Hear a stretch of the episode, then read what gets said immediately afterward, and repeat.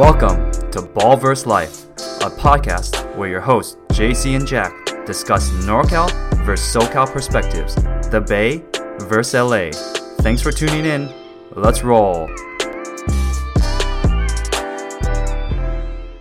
Yes, we are back. I mean, it's it's been uh, it's been crazy, right, JC? Oh man, it's been a crazy, crazy month. you know, I, I want to say this: doing the pod weekly, you realize more than ever how much shit happens in a week. At least recently for us. I mean, I want you to, I, want you to give the audience or like the listeners an update. I know you've been traveling, and last time, last episode, we mentioned that you're going, you went to Hawaii. We gotta, we gotta start Yeah. off with that, dude. yeah, it's been crazy, man. I think uh, it's very unique just because I've been doing a tr- lot of traveling this past month, and there's no downtime. So this past weekend, we weren't able to stick with our regular recording schedule just because I was over across the Pacific Ocean in the beautiful, beautiful islands of Oahu, Hawaii, Yeah. Hawaii. Woot. It was good, man. I mean, it was good to get away. It's always nice to be uh, back in the islands. And I was traveling with my with uh, family this time, so my parents uh, were with me. So, and it was their first time uh, in Oahu. So we were doing a lot of the um, standard sort of touristy stuff just to get them a feel for the island. Always gotta hit up Waikiki. I know a lot of people don't really are not big fans of that, but it definitely is part of the vibe over in Oahu. And then uh, we did touristy stuff like a luau. But, you know, given that I have a little bit of experience with the island, we also try to navigate the island around, drove around the island, went to the North Shore, grabbed some garlic shrimp. Damn. So I I tried to post some of those photos uh, while I was in the island, man. You were- so you were sending that kind me- of gave you a little bit of You were sending me photos of every time you ate, and I was like, damn, I was so jealous, man. The garlic shrimp, yeah, man. It's the ribs. Yeah, it's yeah, yeah. The the pipi kaula ribs and the grinds. That's what they call it over there. The grinds, man. Everything is so ono. So I'm still in that that island vibe right now, and it was it was great, man. It's always good to to get away and uh, enjoy the islands. I lo- I love Hawaii. So shout out to all of our Hawaiian listeners, if there are any. Were you able to catch any of the games on your? Were you catching it on the phone? I know you were texting me here and there, but I actually don't know how you watched the games because yeah. it was in the thick of it, dude. Yeah, it was it was like it was the in the thick of things with the Houston series, so it was really hectic, man. Uh, I was well prepared to just watch it on my phone, but strategically, kind of worked out um, that I was able to catch the games at the hotel as we were settling in. Once we arrived from our flights, at least for game five and then game six, we were just kind of getting settled at the hotel uh, that afternoon as well. So I caught both of the games, thankfully. I'll tell you this, man. There are not a lot of Warrior fans Oh. in Hawaii. You figured there's uh there's some West Coast love over there, but I think there's a lot of legacy Laker. I was just gonna uh, say Laker fans over there. I was there. just gonna say Hawaiians are Laker fans, dude. I know, man. I know. So I really wasn't getting that much of a, a vibe. Plus, there's a lot of tourists, so people from all over the place. We definitely aren't getting the same love as here in the Bay Area. But hey, man, I'm I'm from the Bay. I'm, I was repping with my Nick Van Exel Warrior City jersey. Uh, shout out to those who. I mean, I actually got a shout out at uh, Boots and Kimo, one of my favorite restaurants over there, and the guy was just like, "Hey, that's a Van Exel jersey. that's that's real." Warrior fandom right there, man. So it was good to get some props, and I had to rep uh, being a legit Warrior fan over in the islands. So it was also, cool. shout out to Boots and Kimo's macadamia pancakes, dude. The bomb. oh man, it was it was so delicious, man. I swear I gained like straight up 15 pounds. The fact that I haven't been balling and then I've been eating the grinds, it's just I can feel it in my body. I can't wait to hit the courts. I know. The, the thing is, you wanted to record today because you don't want to record tomorrow because you want to reserve that for playing ball, right? I know, man. Hey, you know, you get, you got to get your your runs in. But plus, there's a lot of topics to, to speak with today. But I won't lie, man. I, I got to get my I got to get my runs in when I when it, it's available. I just have a quick story while I was in Hawaii. Wait, I just want to say this wouldn't be Uh, a ball versus live pod or versus live pod if you didn't have a story to tell. Yeah. hey man, there's always stories, man. That's what keeps it interesting. So let me let me go straight to it. uh, no more uh, no more dilly dallying around. So one of the reasons why I was there was I was visiting some family. My cousin lives over in Hawaii. He has a huge extended family over there, so we were invited to go to a first birthday party over there. Which apparently is such a big deal. I didn't know that. So what had happened is we had went to this first birthday party, and I was expecting like this little itty bitty children's party, you know, clown or whatever. But straight up, dude, it was crazy. this thing that I, I mean, I think it was a combination of a Hawaiian slash Filipino birthday party, first birthday party for a baby. The the party straight up had 400, 500 people. I shit you, You guys not, rolled dude. deep. It was at a hotel ballroom. It was bigger than most weddings that I've been to. It was ridiculous. I even tried to post it a, a little bit on social media. It was the pimpest birthday party for a one year old I have ever seen. This baby was dressed up in all white, like a vest and pants. And they had him enter like the grand entrance with like this little automated mini electric Bentley and they literally had the baby just kind of be driven by that electric car up to the front of the event.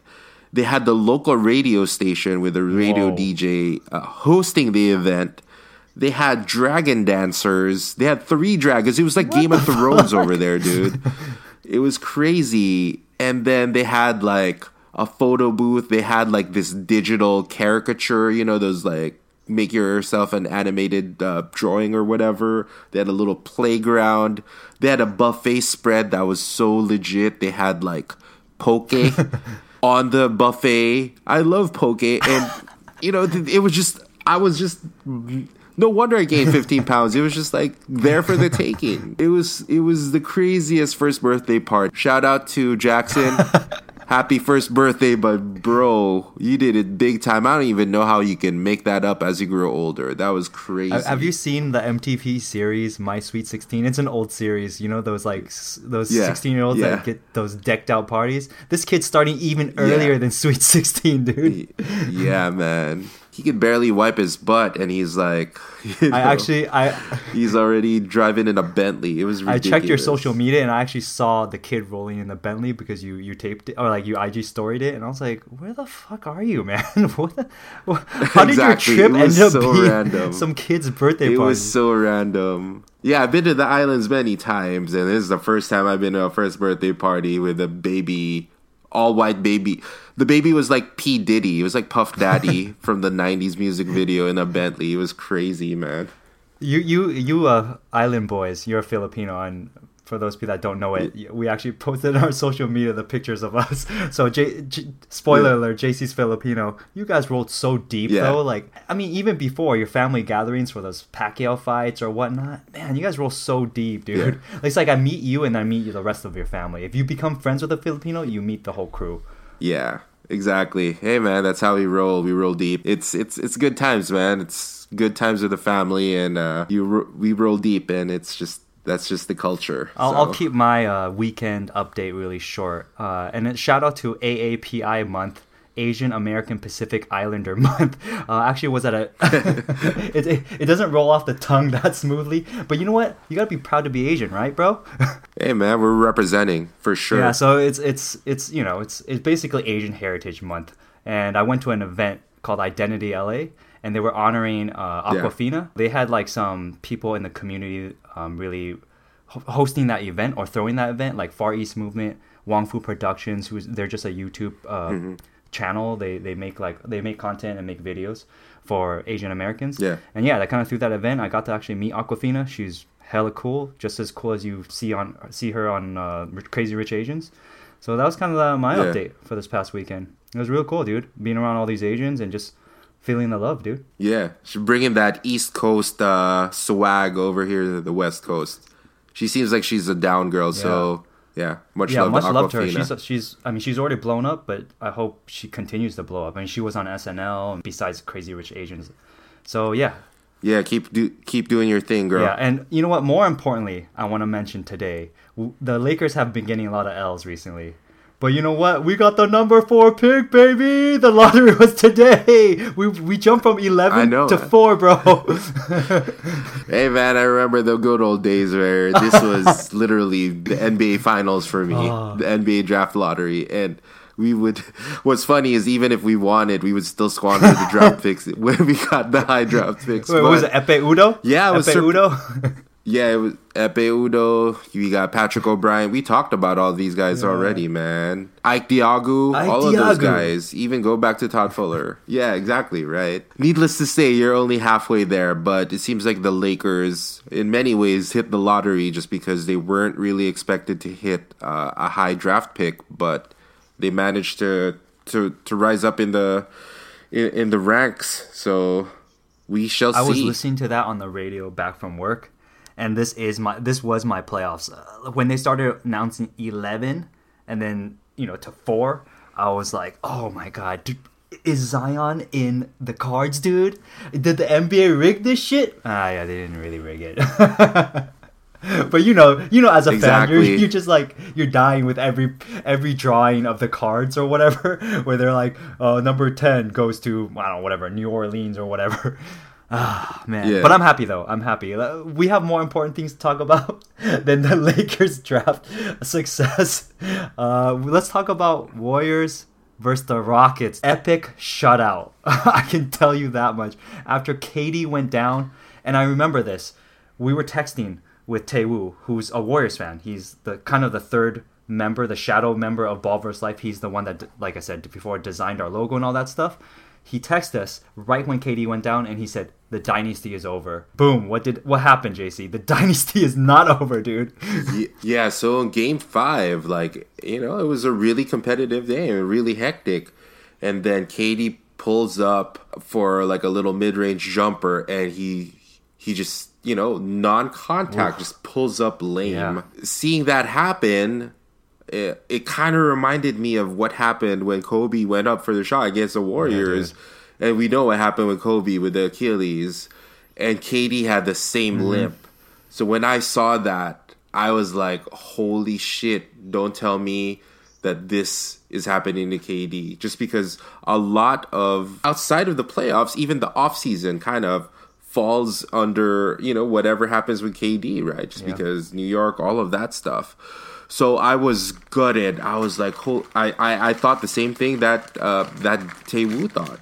He was like, oh yeah, this is is it gonna end like this?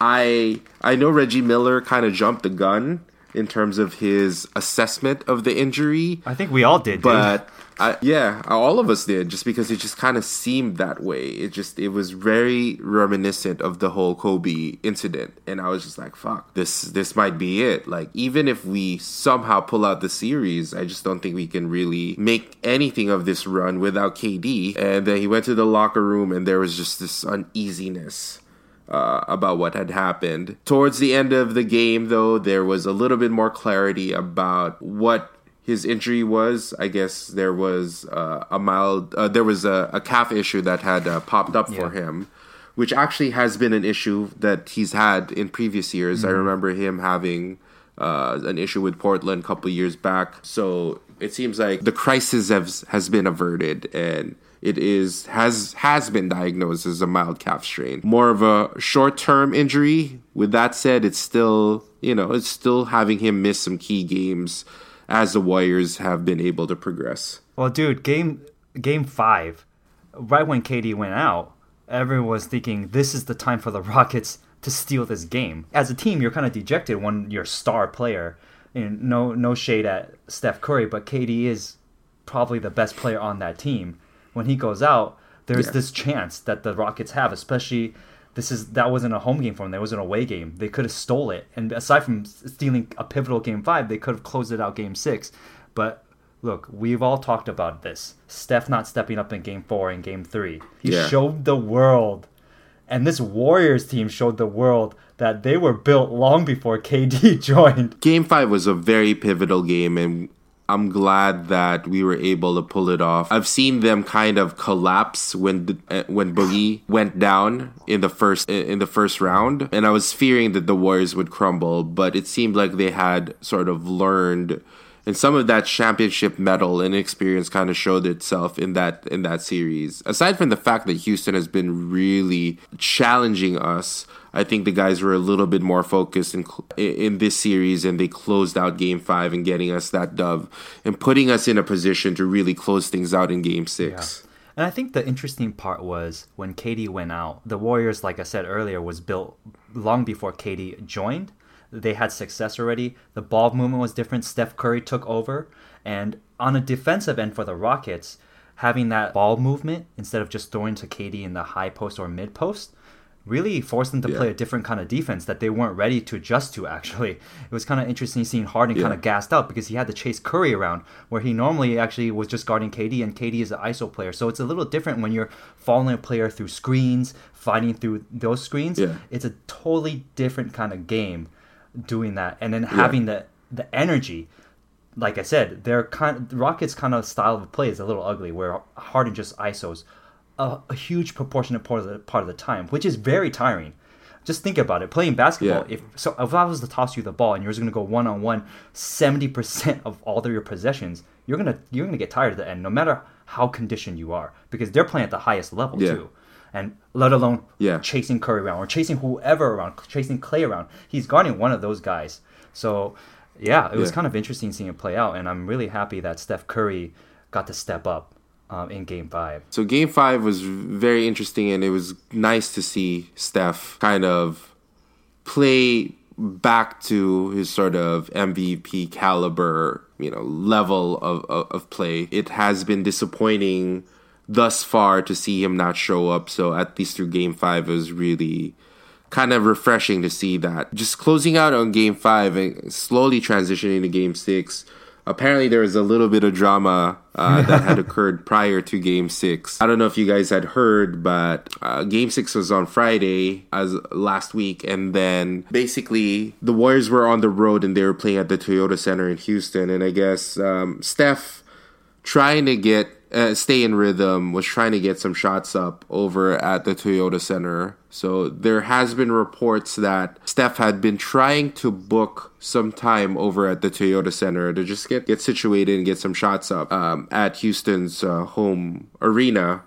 Um, and what had been reported was that Steph booked it the evening before Game Six, and the reports were saying that Houston or particularly CP, Chris Paul, had heard that this booking had occurred. And in true CP petty form, it seems like the reservation was rescinded and they did not let Steph Curry use the facility, the Toyota Center, to take uh, take some shots up because there was another player that was going to be using that, Chris Paul, during using the court at that time. So Steph wasn't able to essentially use the court and he was kind of run out of the, the court. There were even reports that Steph was willing to take only one half Ooh. of the court just so that they could share the court. But the um, the request was Damn. denied. True to form, as we've seen with all of the the petty stuff that uh, Chris Paul has been do- doing over the years, it, seems like there was a little bit of gamesmanship in terms of that move. I understand that it's a home court and you really don't want to provide any advantage to your opponent, but come on. I was going to say this. Uh, he's the best shooter in the world, like Steph Curry. Like, it's yeah. not going to make a big difference. Like, if you. And he proved it in game six. I mean, maybe not in the first half, but he sure as hell proved it in the yeah. second half. And you know what? You don't want to give the champions any more chip on their shoulder that it only fuels Steph Curry even more. You, as a competitor, you use anything you can. CP3, he would understand that more than anyone. Kobe, they use yeah. whatever they can, any slight, any itty bitty slight to fuel them and I'm sure that's what Steph Curry did. And he was wasn't he heard after the game saying something? Yeah, he was heard like run me off the court again, boy, or something yeah, like dude. that right after. So obviously there definitely was a little bit of extra motivation for him to show up. You mentioned though, and I guess this is a good way to transition into the performance in mm-hmm. Game Six.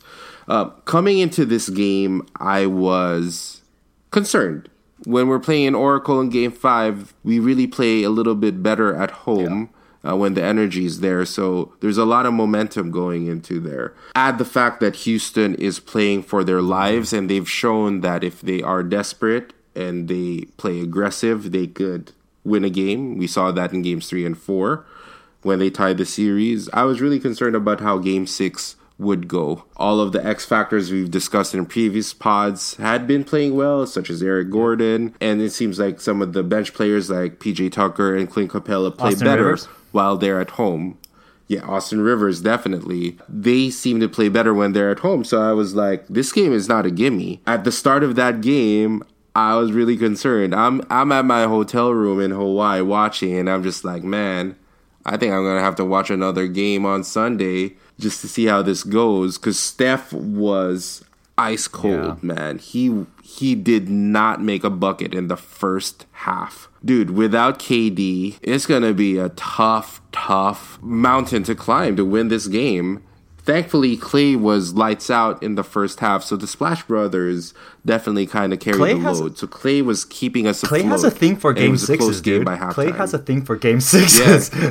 Game six Clay, man. Game six Clay is it's it's dangerous, man. You don't wanna you don't wanna put game six and Clay together if you're our opponent, just because for some reason things just kind of lock in He for him during up. that time, and definitely, and he was lighting it up in the first half. He was shooting, you know, all of these sort of just heat check jumpers, and they were dropping. And when that happens, it's really hard to to guard him, just because he's he's just unconscious. So it was still a close game by halftime. So in many ways, I was just I was concerned because you know eventually if if, if Steph doesn't get it going, it's going to be an uphill climb to to close it out. Second half, the floodgates opened, and you saw MVP Steph Curry just do his thing, man. He went from zero to a hundred or zero to thirty three points real quick. It was it was ridiculous. It was just vintage Steph Curry. He was getting to the basket. He was you know doing crossovers, putting people on skates, and dropping all of these just Steph Curry threes. It was it was crazy. I saw after the game, LeBron tweeted, uh, and I'm paraphrasing, don't underestimate the heart of a champion. And Steph has a heart of a champion. And I was going to say, before going into game six, there was a lot of talk on the sports radio or the national circuit that people were not really giving the Warriors any chance in game six, at least. They were really looking forward to game seven. And I personally thought, Yeah. I'm like, these guys are champions, man. like, you guys are not giving any of these guys credit. And I, we, I understand that the bench has been really bad, but to give Mm-hmm. props where prop is due, the bench stepped up. Kevin, Kevon Looney yeah, the stepped bench up. did step up. Yeah. they did not have a choice. Steve Kerr did not have a choice but to put them Mm-hmm. in in you know give them some run, and you know the guys kind of made a bunch of key plays. Jonas Jerebko Oh, yeah. made some key plays. Even Jordan Bell made some key defensive Oh, he blocked plays. a couple shots that I was like, man, this is the Jordan Bell you guys were hyped about before, hoping that he would fill that role, right? Exactly. But the story of the game, honestly, was Steph Curry. I think that the bench players were, in many ways, set up by Steph's gravity Hmm. and his success. If he's doing his thing, then it kind of opens things up for the other bench players to play better. N- Not to discredit the bench players, they still needed to make the plays and they still needed to hit the shots. But, you know, if you have Steph's gravity out there, it really just opens the floor up and it enables people to kind of really get a little bit more comfortable and it keeps the defenses on their toes. That's why Steph Curry, even though KD is the best player on mm-hmm. our team, in many ways the team goes as Steph goes.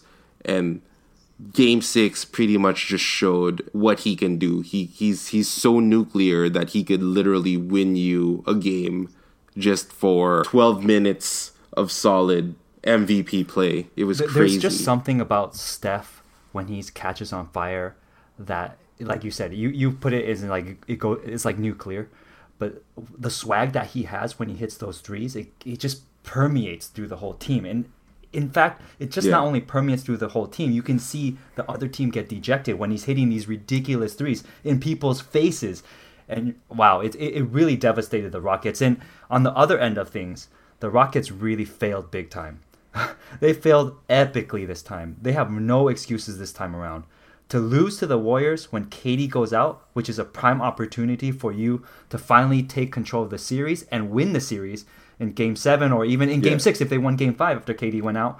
This was their chance. This this year was their window. When KD went out, that was their window. Yeah. And they lost it. And who knows how they're going to bounce back next year, but I'm sure Yeah. they're going to have some sleepless nights thinking, wow, the Warriors were really weak this year. Um, with the KD injury, we, we could have been in the finals What- or in the Western Conference final. What do you think went wrong for them? I think, uh, seeing as how their style of play, I just cannot see their style of play winning in the long term of things or a long run of things, like to get to the finals. Yeah. And the Warriors are always going to be their Achilles heel. Harden, he Yeah. can't sustain that, especially in the playoffs. That Yeah. style of play, and I like Harden in terms of his skill, right? What he what he does is amazing, but I hate watching him play, dude. He's just ISO balling for 17 seconds of the 24 sh- second shot clock, and he jacks up a, a a step back three. And look, when it goes in, it's a beautiful thing. Trying to trying to bait for a foul. Yeah, dude. And the flopping, you know what? Again, respect to where respect is due. Harden is an MVP candidate. He is an MVP, and he's always going to be MVP candidate the way he plays. And he's super conditioned. Props to that. But him and CP3, CP3 is getting longer in the tooth too. I just don't Yeah. see it anymore. I just don't see their their window Yeah, anymore. yeah, I do. I do agree. I do feel like James Harden kind of lost gas towards the end. I mean, it's a long series, you know, seven game series. They're playing every other day at that point. It's just the shots that he was making earlier uh, wasn't uh, dropping as much. If he's not getting the calls, again, you if you play basketball, if if you rely on calls and all of that stuff, it really just takes the you know autonomy, the control away from yourself, and you're putting it on the officials. If you're not getting those calls, you're going to be losing those games. Much respect to James Harden's skill; mm-hmm. he's really good at what he does, but it definitely is painful to to watch. And you know what? For all the shit that Houston talked for all season about running it back because CP was injured last mm-hmm. year, and if he wasn't, then they would have pulled it off. Now they had an opportunity to actually close out on a compromised Warrior squad, and they failed in two chances. Eat that, Houston. Just stay humble. Don't do that petty stuff and just play basketball. You'll get respect when respect is due. And, you know, there are other teams out there that I like better just because they kind of handled themselves a little bit better than the way that Houston was. Houston was act like CP acts like he's won something already. He acts all entitled for all of these calls and doing all this petty stuff. And the fact that he kind of does all the petty stuff at the expe- uh, just to be able to win. Like, it's reached a level where he's such uh, uh, uh, not a winner, quote unquote, a loser, where he would resort to dirty tactics or just flopping or just anything. It just makes it pitiful, and it just. I like the old Olajuwon Rockets, but this Rocket squad, they could just eat crow. I, I respect PJ Tucker, but they had an opportunity. If they just didn't talk all that smack, they wouldn't be. Exp- you know, getting all this vitriol. We'll see what happens with their squad. I don't know how they can get over the hump, but obviously back to the drawing board for Yeah, them. I mean, we'll end it the the Rockets and Warriors series on that. I'll, I'll give you the the longtime Warriors fan. That's final say. The Rockets are dead. You guys put them to sleep. That's the that's the way to end it, bro. Because that's what you guys did. at least, yeah, for all the crap that Steph was getting to, it was just a nice clap Mm-hmm. back for all the hate, and we discussed that in the last pod. Let your game speak. Let the let the series result speak for itself. So, it is what it is. On to the yeah, next. and with that said, we'll have a little intermission of from what from the Warriors, and we'll talk about the Lakers. The Lakers, there's more news aside from the getting the fourth pick, which is a positive. Let's talk about a little of the negative. There's there can never be one without the other. There's always positive and negative, JC. All right, that's just how the world works. Yeah. So what happened? We hired a coach. There's some resolution to all this stuff. Frank Vogel, walk on down. it's not Ty Lue or Monty Williams. even name his name correctly. I was like, Fr- Fr- what an amazing Frank, hire. Frank who? Frank Vogel? Yeah, what, what? Lawrence Frank who? I thought he was with the Clippers. Frank Look. I, I want to say this first before going into it. Frank Vogel is actually an accomplished coach. As much as we're gonna make fun of this, he is a legitly accomplished coach. Yeah. Let's just say that he's not a sexy Yeah. name. He's he's not Ty Lue, who's you know he's a championship coach, even though LeBron carried him. Yeah. But he's a he's a he's a well accomplished coach. So I don't want to bash on Frank Vogel. It's just not a sexy hire. And the way that it went down, Yeah. where Ty Lue and Monty was on top of the list, but because of how negotiations went, and you could see they were only offering a three-year deal. Ty Lue, just just to put it into all into context, Ty Lue was up for the job and he was about to close in on the job, but from reports we found out that the Lakers were only offering a three-year deal, and Ty Lue thought that was an insult because as a coach, first of all, the market rate is five years. Let's just let's just put it straightforward. Most coaches nowadays in the NBA are mm. getting five-year deals. So for them to offer him a three-year deal only to coach LeBron means that they don't have faith of him, faith in him as a coach beyond LeBron. So he has he has some Yeah. pride. So he turned it down. He thought, you know what? I don't need this job. Well, I don't I don't need to put up with with this. I deserve a five year deal, and I deserve, deserve respect from the Lakers. So he turned it down, and I believe mm-hmm. Monty turned down a potential deal because of that. They probably were offering him a three year deal too, and that makes sense because he took the Suns job, which is a five year deal, more job security and more respect. Right? Come on down, Frank Vogel. He took that three year deal. He's he's like, you know what? Yoink, I'll do it. And the stipulation was Jason Kidd had to be insistent. So that's another interesting facet facet of this kind of saga that's playing out. And I think a lot of people are kind of enraged, at least the national media. And I'll, I'll go I'll go to my opinion soon that the front office is really messing this up even more. And there's already a lot of bad publicity or bad uh, happenings running up to this, leading up to this. And this is just another blunder in uh, many people's eyes. Um, to me personally, uh, I don't think it's a blunder necessarily. I think they always just wanted to hire a coach just for LeBron. and that's their prerogative. If Yeah. management wanted that, they just need to find somebody who fits that. Whether Frank Vogel is going to be successful or not will be will truly determine whether it was a bad hire or not. So it's easy to bash on them now, but we don't know how it's going to play out. Uh, I will say this: if Yeah. your number one and number two choice was Monty and Lue, and you didn't hire them, that is a fail though, because this is Yeah. not one of your top two options. It's your third option. So in many Yeah. ways, you already are settling. You had all these parameters, but you should, as an organization, you should hire the best. Fuck these Yeah. other parameters like three year deal. No, you want to win Yeah. now. You should hire a coach that's going to help you win now. If that's number one, Monty or Yeah. Lue, you do it. You give them Yeah. the two extra two extra years. So that's my opinion though. But. I'm not in that room, and there's a lot of controversy in that room. People are saying that Jeanie's not even the owner. There's a shadow owner, Linda Ra- Rambis, and there's a shadow president of basketball operations in Kurt Rambis. And I've been hearing here and there people are calling them the Rambi. I don't know. What's what's your take? I've been going on and on. Do you have a take at all? Do you even care?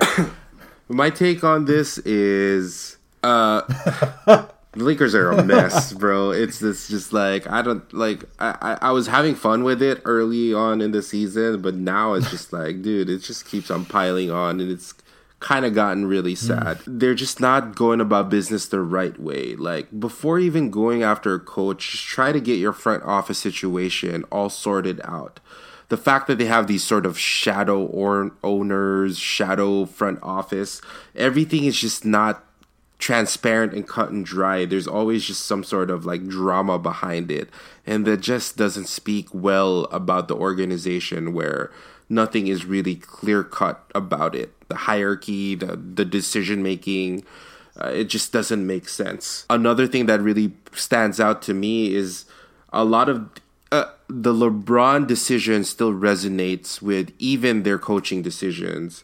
You know what I mean? It's like they were trying to cater to LeBron. And again, it goes back to my analysis of the whole LeBron situation, even before the season ended, in the sense that they don't have one clear game plan. They're trying to do two things at the same mm-hmm. time. Are you doing a long term development play or are you trying to win mm-hmm. now? You have LeBron, but then you have all of these young kids that you want to develop at the same time. And it's just not, you know, there's a dissonance there. I think that's the word that I use. Just it, it's not connecting and it's causing all this conflict.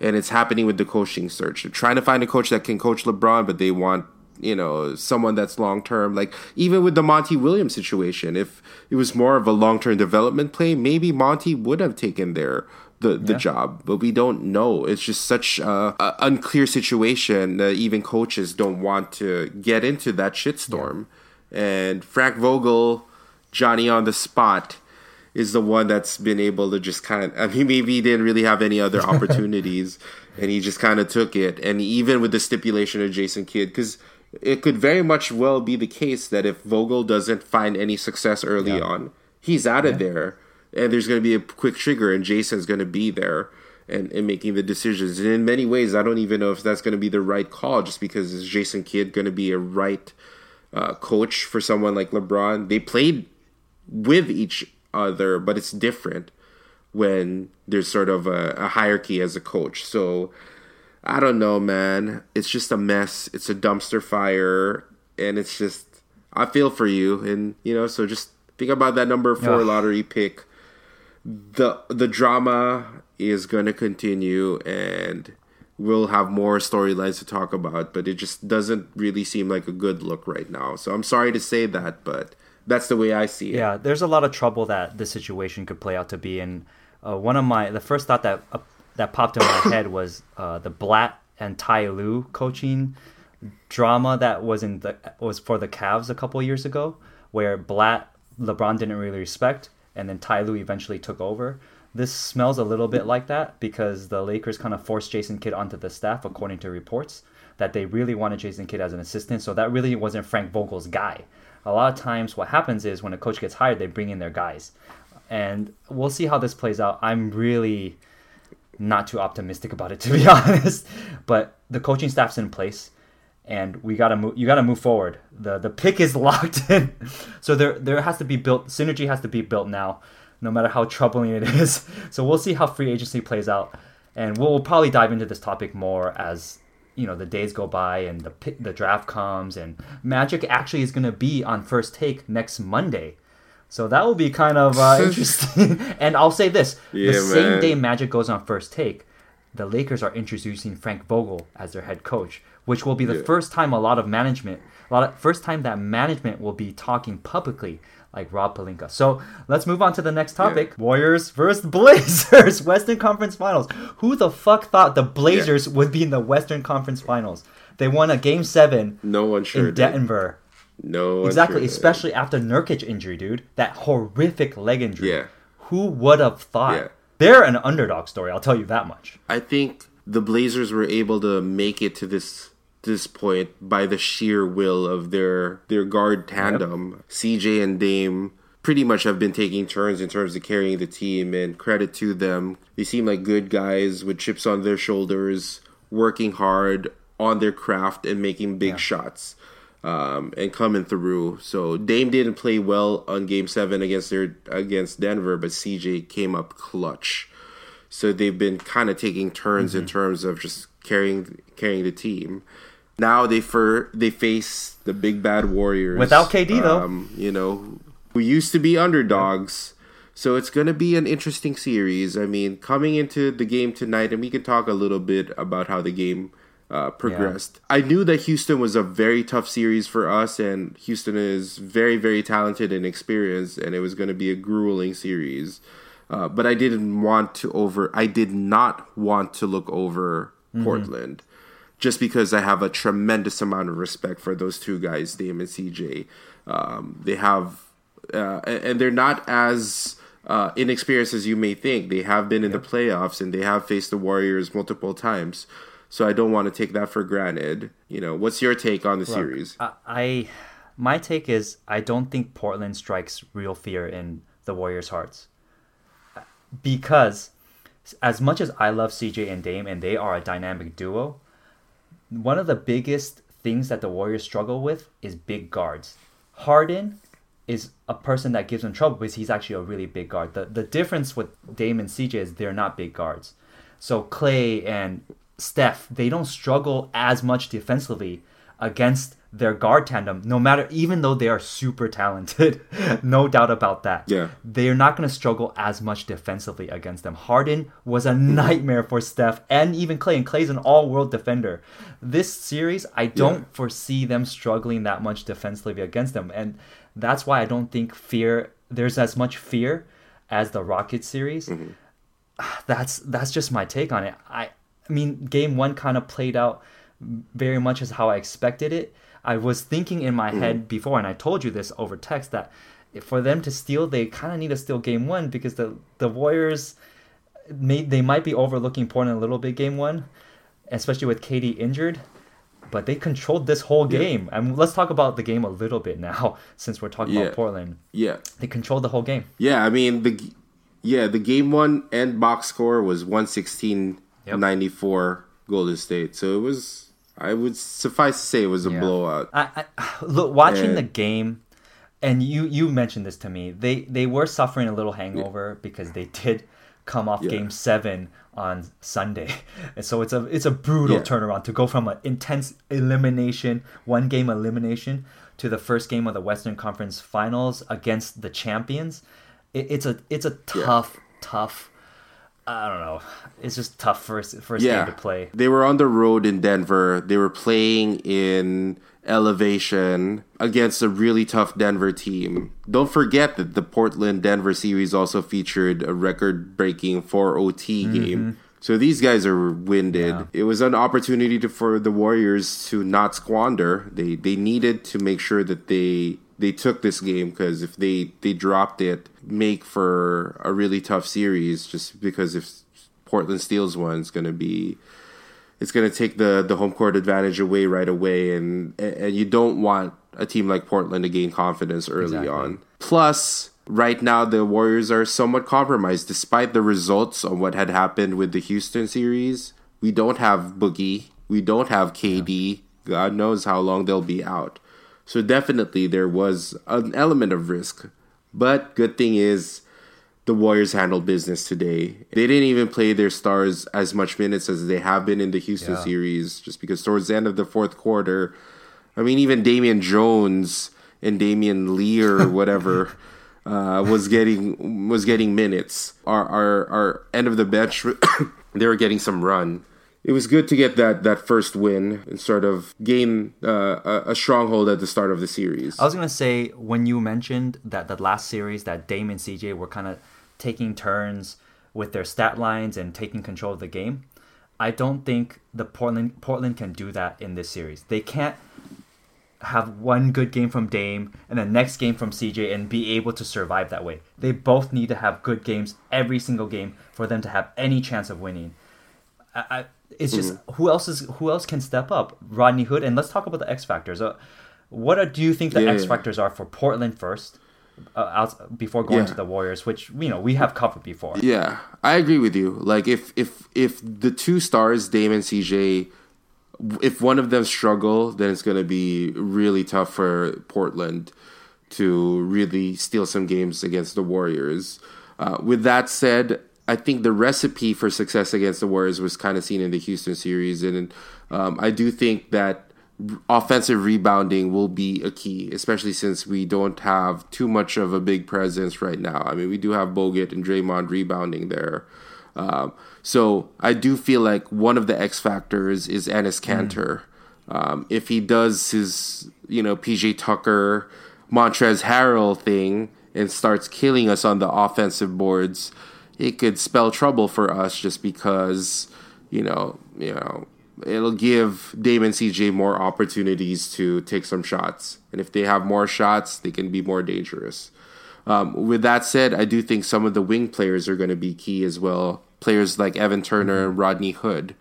If those guys make shots a la Eric Gordon, it could it could make it tough for the Warriors uh, to get unexpected production from those guys.